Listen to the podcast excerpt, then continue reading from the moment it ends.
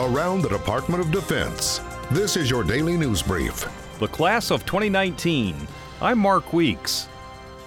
The class of 2019 will do amazing things, I guarantee it. You will make your friends, your family, and country proud. It was a great start to the Memorial Day weekend for Naval Academy graduates in Annapolis, Maryland, as Acting Defense Secretary Patrick Shanahan delivered the commencement address to the class of 2019, and the Secretary had some advice for them. When the project or mission appears slated for failure, stay the course, find a better path, and don't you dare quit.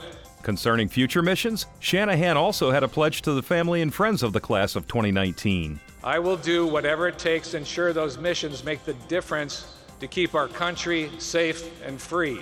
And I promise, to the best of my ability, to provide them with whatever they need to be successful. That is my commitment, and you can hold me to it. Defense Department officials say the deterrence provided by America's nuclear triad, nuclear capability delivered by submarines, bombers, and from the ground, underwrites everything men and women in uniform do. The Deputy Assistant Secretary of Defense for Nuclear Matters, Peter Fanta, says the nuclear triad needs to be recapitalized now, or the United States will find itself with zero tolerance capability. Recapitalization involves new submarines, such as the Columbia class ballistic missile submarines, new intercontinental ballistic missiles as part of the ground based strategic deterrent program, and new bomber aircraft, such as the B 21 Raider. One critical component of a nuclear weapon is its plutonium pit, and Fanta said pit production needs to start moving ahead fast.